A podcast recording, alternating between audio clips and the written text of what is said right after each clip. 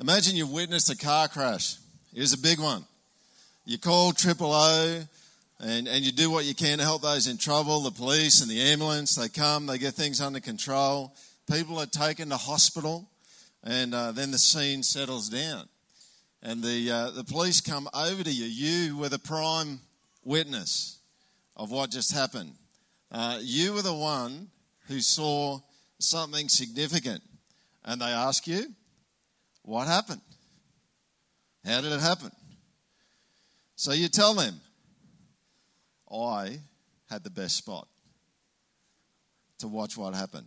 I was on top of this hill over there. I was sitting down. I was having this awesome choc chip muffin. It was incredible, and just it's a great coffee. And the policewoman starts kind of tapping her foot at that point. Eventually, she says, and you go, I had my glasses on, so I could see things so clearly. I could just see it all. And it all started when I was at work today. I went to work today, and, you know, I don't normally go outside for lunch. I normally go to the lunchroom, and I'll just have like a Nescafe Blend 43 coffee. But today I thought, no, today what I'm actually going to do is I'm going to go out, and I'm going to buy a coffee. I'm really going to spend up. I'm going to buy a coffee, and I'm going to get one of those great choc chip muffins after lunch. And, like, I'm on a diet, you know. But this was a treat. This was a real treat. What's the problem here? They're not telling the story. They're not bearing witness. You know, if you're a witness, it's not about you. It's not really about you and what you're doing. It's about what you've seen. You know, good witnesses don't draw attention to themselves, do they? They draw attention to the thing that they've seen. And last week what we looked at in John was we saw how John the Baptist didn't draw attention to himself. He didn't do that. He was a witness to Jesus, and he worked really, really hard to not soak up any attention, because all of the attention he wanted to go to Jesus himself. And this week we're actually going to see what John the Baptist is drawing people's attention to. So if you've got your Bibles there, I'd love for you to open those up to John chapter 1, verse 29. We're going to start it. John chapter 1, verse 29.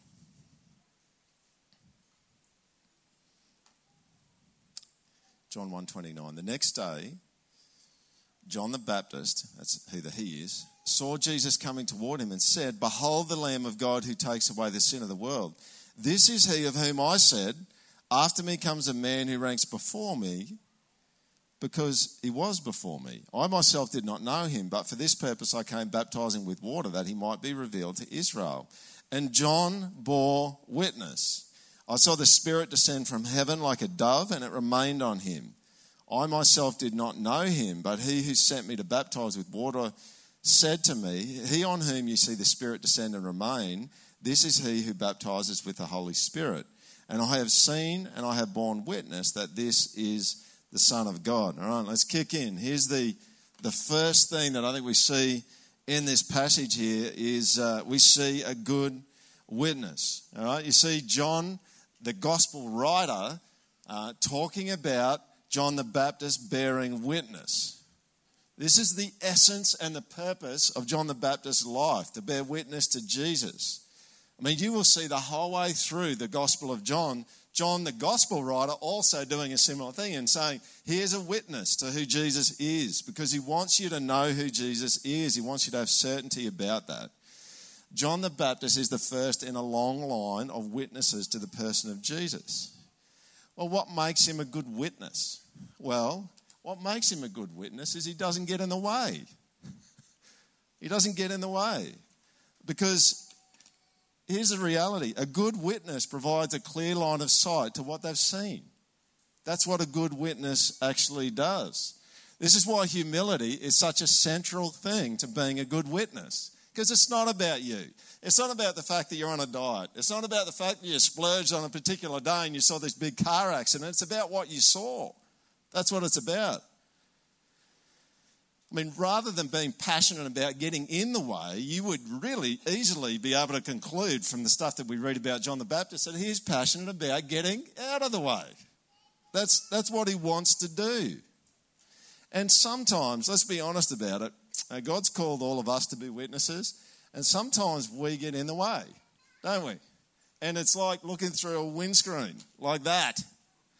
You know, there's people that need to see Jesus, and sometimes we can just kind of get in the way a bit. And let me, just because you've asked, let me give you 4 ways I think that we can, that was a joke, 4 ways that we can get in the way.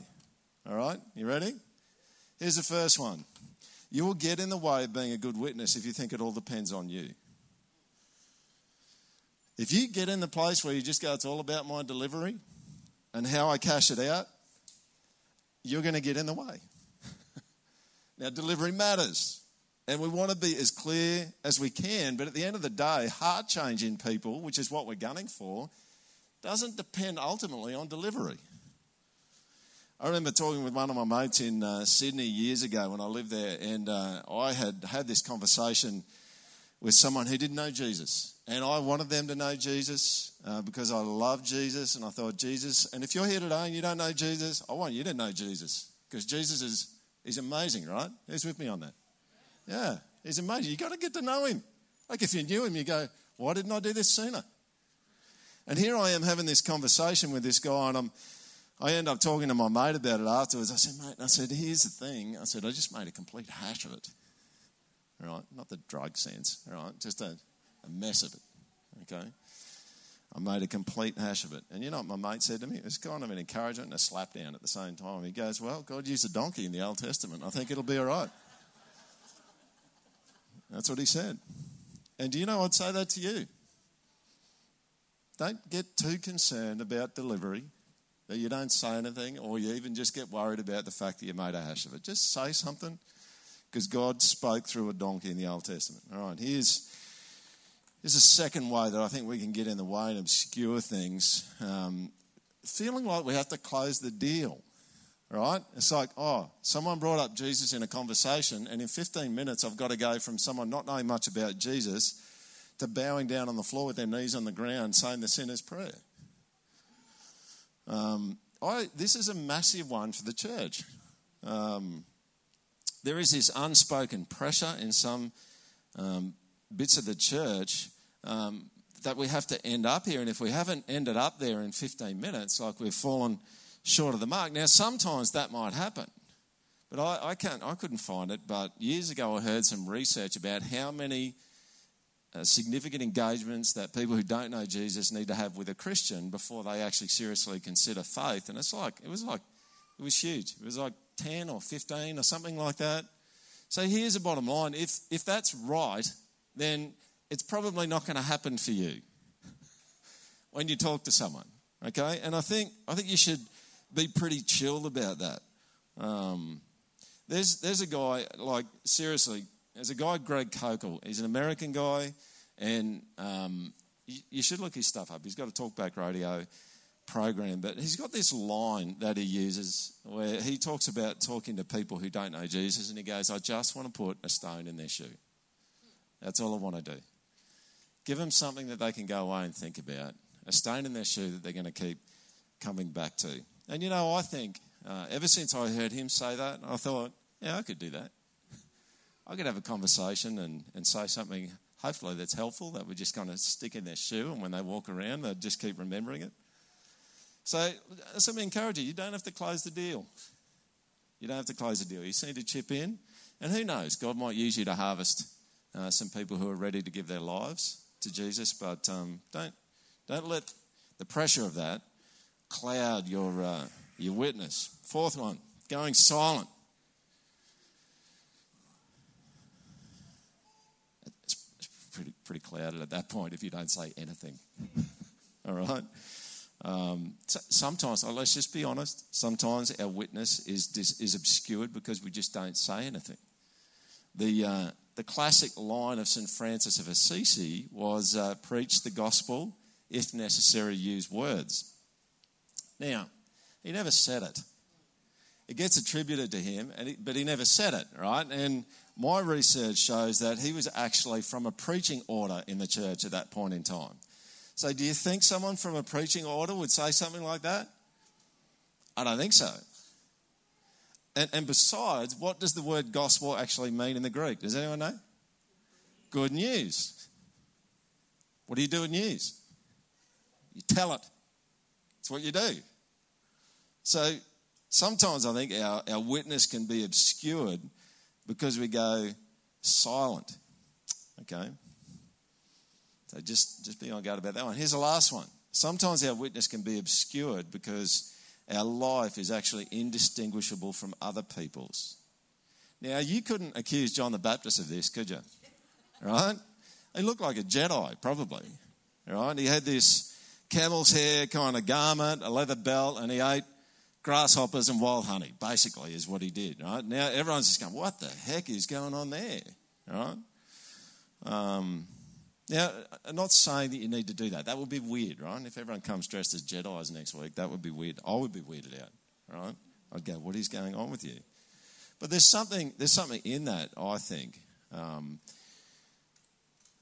don't know. At least he was different, right? I mean, you have to be weird different, but at least he was different.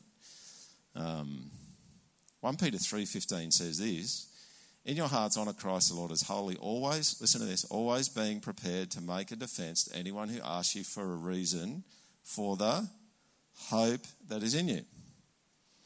Okay? If you look like you have the same hope as everyone else, no one's going to ask you. Okay? They just won't. Because they go, he or she, I've got the same hope as me. They don't need to work that out. But if you operate differently, if your life is distinguishable from others rather than indistinguishable from others, guess what's going to happen? People are going to ask you about your hope because it's different and it doesn't make sense. Could it be that there are times people don't ask you about the hope within you because your hope looks the same as theirs? Number two. A powerful witness. Have a look at John chapter 1, verse 29. The next day, John saw Jesus coming toward him and said, behold the Lamb of God who takes away the sin of the world. What makes someone's witness powerful? Well, it isn't necessarily the person who is the witness that makes it powerful, though boldness and clarity can be really helpful if you're a witness. It's what they're a witness to. Now, let me tell you something I was witness to today on the way to the car. Oh, this was amazing. I got to my shed where the car was. I'd already pressed the button to open the garage door, and I looked down as I was walking through the shed, into the shed, and there was an ant walking on the concrete.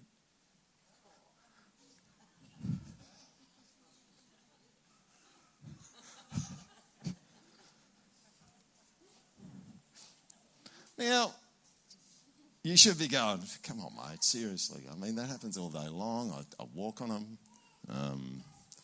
You would not think that I was a powerful witness because I was witness to an ant walking on some concrete. Here's the essence of what I'm saying. The power of a witness is connected to what they've seen, not to who they are. The power of a witness is connected to what they've seen, not who they are. Now, what was John the Baptist witness to? Well, he was witness to Jesus. But not just the person. He bore witness to who Jesus was, what his main task was, and what his mission was. What was Jesus' main task and mission? John says, look, behold, the Lamb of God who takes away the sin of the world. Now, if the power of a witness is connected to what they've seen, then there may not be any more powerful witness who has ever lived than John the Baptist. Massive. This is incredible. This is not an ant walking on concrete, is it? And the strange and the sad thing is sometimes in the church we just get so used to it, you know. Oh, Jesus, the Lamb of God that takes away the sins of the world. There is no more significant event that's happened in the history of humanity than that. Nothing. It's amazing. It's amazing. You know, every single bad thing in our world is downstream from the first sin. You know, we use the term, don't open Pandora's box. You know, Pandora in Greek mythology was a woman created by the Greek gods, and she had this jar, and it contained all manner of misery and evil. So when we say, don't open Pandora's box, it's like, don't open that up because all manner of misery and evil are going to come out. But that's exactly what humanity did way back in the very beginning when we decided we wanted to opt for our own way instead of God's way. We opened Pandora's box, and every single evil, bad, painful, suffering thing that happens in our world is all downstream of that moment. Sin was the fruit of our separation from God, and sin is a massive problem. You know, if you stop long enough to consider how widespread sin and evil is and its effects, it will get pretty dark. The first chapter in the book that I'm writing was all about death and how death is the ultimate dehumanization of humanity. It literally disintegrates us physically. But it also seeds death all over the place. And we see metaphorically death all over the place. And there was a point at which, when I'm writing this thing, I just, the darkness of it just got on top of me. And I went out, I started getting emotional, and I'm just going, this is gritty. Some of the stuff that happens in the world, from, if there's such a thing, garden variety evil, right through to the most heinous evil, is terrible. It's absolutely terrible. We all sit here, middle class, by and large, Toowoomba, Highfields people, sanitised environment. We do. I'm not saying we don't have a taste of evil, but there is like evil in the world, you know? And it's bad. I wrote a blog that went out in a weekly update about this, but I've got this strange liturgy that has developed in my life. Our rubbish truck comes on Thursday mornings, and usually it comes when I'm reading the Bible and praying and worshipping and that sort of stuff. And whenever it comes to our house, I stop reading the Bible and worshipping and praying, and I look at the truck, right? Because I've got undiagnosed ADD, and there's something else happening somewhere else, so you have to watch it, right? So I sit there and I watch, as our wheelie bin gets lifted up and dumped in the truck, and all of the rubbish from the Sondergeld house gets dropped into the truck. And you know what I think? Maybe you wouldn't do this, but this is letting, insights into my head, all right? So, I'll pray for your cleansing later. But I think, imagine if the rubbish truck didn't come and take it away. What if it just laid around the house? The rotting leftover fruit and vegetables, the wrappers, the food wrappers, the stuff that we bought, all of that stuff, what would happen? Well, it would just accumulate. It would get stinky. But it doesn't. Why doesn't it? Because every week the garbage man comes and he takes our rubbish away. That's what happens. And so as I'm sitting there and I'm having my devotions in the morning, I start thinking about Jesus. And I start, this literally has been a developing thing for me. And I go, Jesus is my divine garbage man. And he comes every week, every day, every minute. Whenever there's rubbish in my life, whenever there's rubbish in my soul, rotting, stinky rubbish, I can go to him and I can say sorry to him, and he is the divine garbage man that takes it away. And do you know what happens? I stay clean. I get clean. That's what happens. See, this is what we need. We need, and I don't mean any disrespect to Jesus, but we need a divine garbage man, don't we? That's what confession is. If you don't confess every time you sin, look, a guy said to me a few years ago, he goes, you should just, every night when you're lying in bed before you go to sleep, you should confess your sins and ask God to forgive you. And it's like, if you got specifics, go to the specifics. If you're not, just do a general confession. Like, I'm sure I blew it today. Can you just clean me up? Can you take my garbage away? Because sin is toxic stuff, right? It actually wages war against you. 1 Peter 2 verse 11, Beloved, I urge you as sojourners and exiles to abstain from the passions of the flesh, which wages war against your soul. If you feel like life's a battle and there's a war going on inside of you, that's because there is. That's because there is. Your evil desires and sin actually wants to get after you and wreck your life. John Owen said, be killing sin or it will be killing you. That's what he said. And you just need to know, sin is about death and it works to kill everything. Innocence, relationships, physically killing people. It kills initiative, kills love, kills justice. We could just go on and on and on. What's the point? You need sin to be taken away from you. Sin and guilt are partners in crime. Here's another reason why you need sin to be taken away from you. Who here likes to feel guilty? Like you get up in the morning and you go, I don't feel very guilty and I just hope some more comes today. No one ever does that, right? No one ever does it. It's horrid. Now, when you feel guilty, you just want to get rid of it. And you just need to know sin and guilt run together. Sometimes they can be delayed because sometimes we can do things and we may not know that it's actually sin until later on. But any time where you've sinned, where you've done the wrong thing and you know it, you can expect to feel some guilt.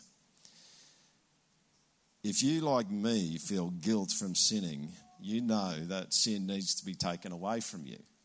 It just does. And then, we could go on and on. Shame is sin's handmaiden. What's a handmaiden? A female servant who serves their mistress. Sin corrupts your innocence. It makes you guilty. And then shame isolates you and locks you in. You're worthless, dirty, defiled, and unworthy of anything good. You don't even deserve to come out. You should just stay home. Don't even talk. You're pathetic. And the tricky thing about shame and the way that sin works with shame is it's not that someone else is doing it to you, it's that you're doing it to yourself.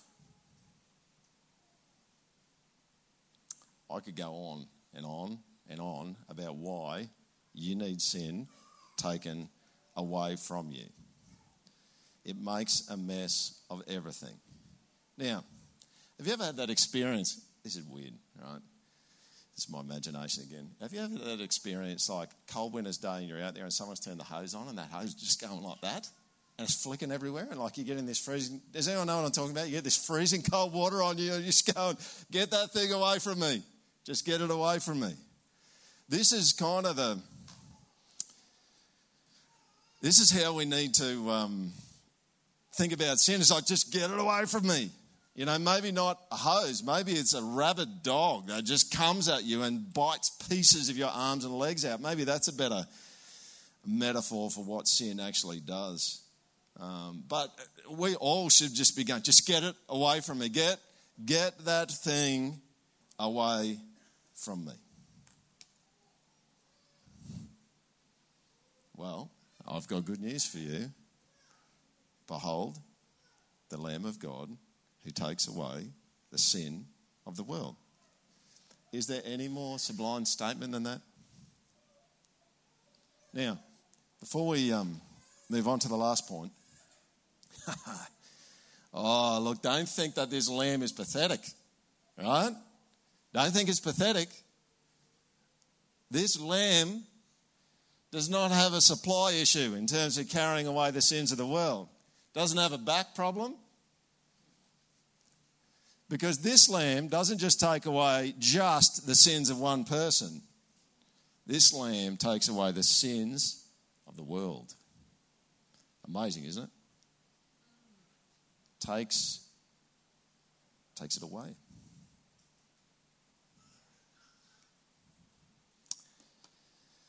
away. You go to Psalm 103, for as high as the heavens are above the earth, so great is his steadfast love toward those who fear him. Listen to this. As far as the east is from the west, so far does he remove our transgressions from us. Well, surprise, surprise. The Old Testament people, they had the sacrificial system and there was a faith thing in there and it's like you go and you sacrifice your animals.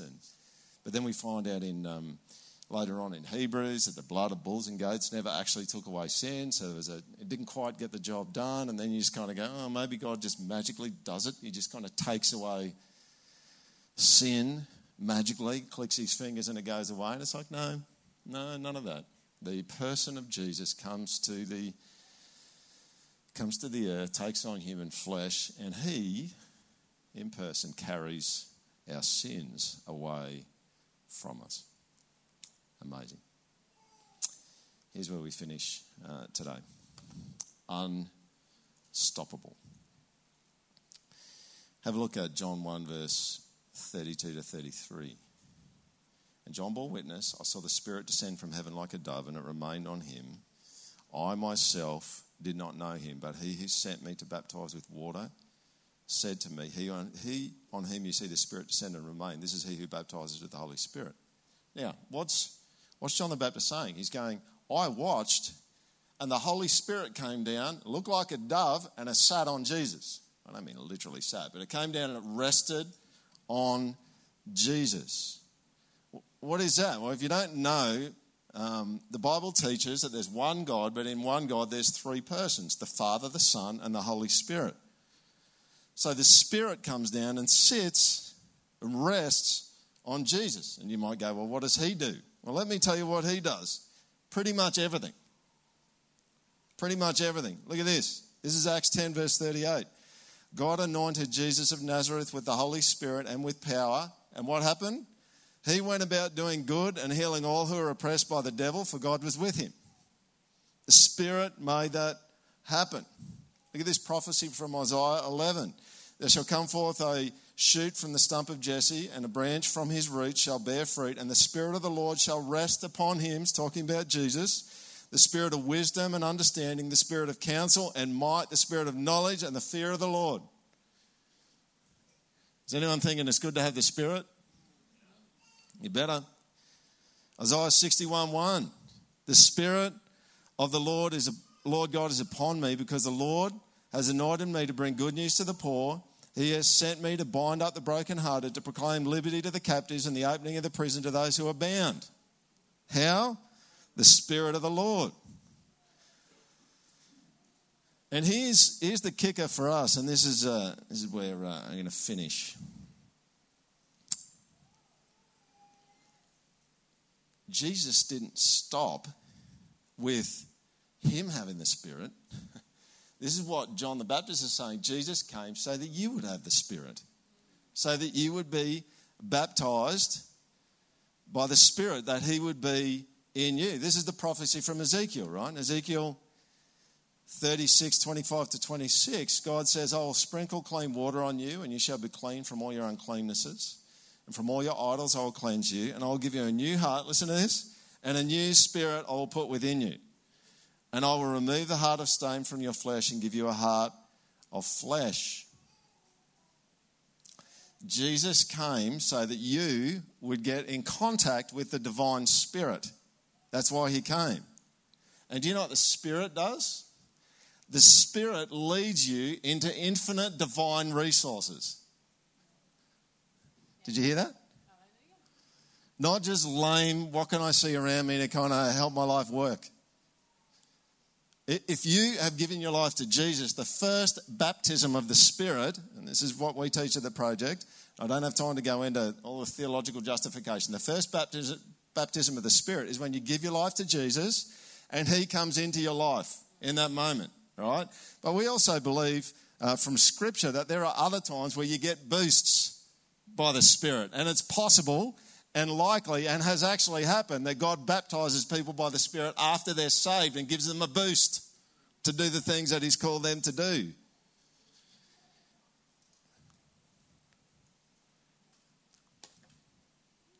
Is there anyone here who would like some infinite spiritual resources?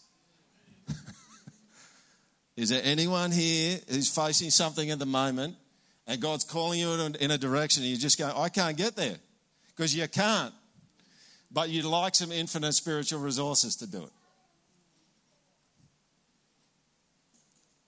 This is a weird statement to put up right now, but I'm just going to go with it. The last one standing is normally the winner. Okay? life can be a battle, right? Now one of the things I say to myself and I say to other people is just keep getting up. Just keep getting up. Don't lay on the canvas. Keep getting up. And I want to ask you this question as we close today. What do you expect? If you're in the middle of a tough season, what do you expect? Do you expect that you and God's plans are just going to whimper out? It's just going to go, and that's it? And do you think that's how it's going to roll? Do you think that eventually the bad stuff's going to get you? Can't stop it. Do you look at your resources and think you can't do it? Do you? Are you flagging? You know, the shine's off 2021. Has anyone noticed? There's a few of you probably say amen to that one. It's like, yeah, no, it probably went about January 2nd. All right? I got one good day in. Are you conservative in what you're engaging with because you're not focused on God's resources? You're too focused on your own resources? Are you too safe? Like you're just busy trying to make things kind of add up with what you can see in front of you, and you don't really think too much about God's capacity being way beyond yours? Are you on the canvas at the moment? And I say this lovingly, get up. Get up. Just get up. There is more help for you. I want you to hear this. This is not just true of the project. This is true of anyone who loves Jesus, which is one of the reasons why if you don't love Jesus, you should love him. The best is yet to come. And not just in heaven, Jesus is going to bring the best through all sorts of things. And you have to believe that. You have to believe that the best is yet to come. Do you know something? They tried to take Jesus out, but they didn't win. You can't take him out. He was unstoppable. The Spirit was on him, and he just got about doing so many good things. And even when they killed him, he bounced back up. He bounced back up. And do you know something? With the Spirit, you are unstoppable. Can't be stopped. You get in on God's plan and the stuff that he wants you to be doing, nothing's going to stop you. Just won't. Why? Because you have the Spirit. You have the Spirit. You have infinite divine resources to do what God's asked you to do. So get after it.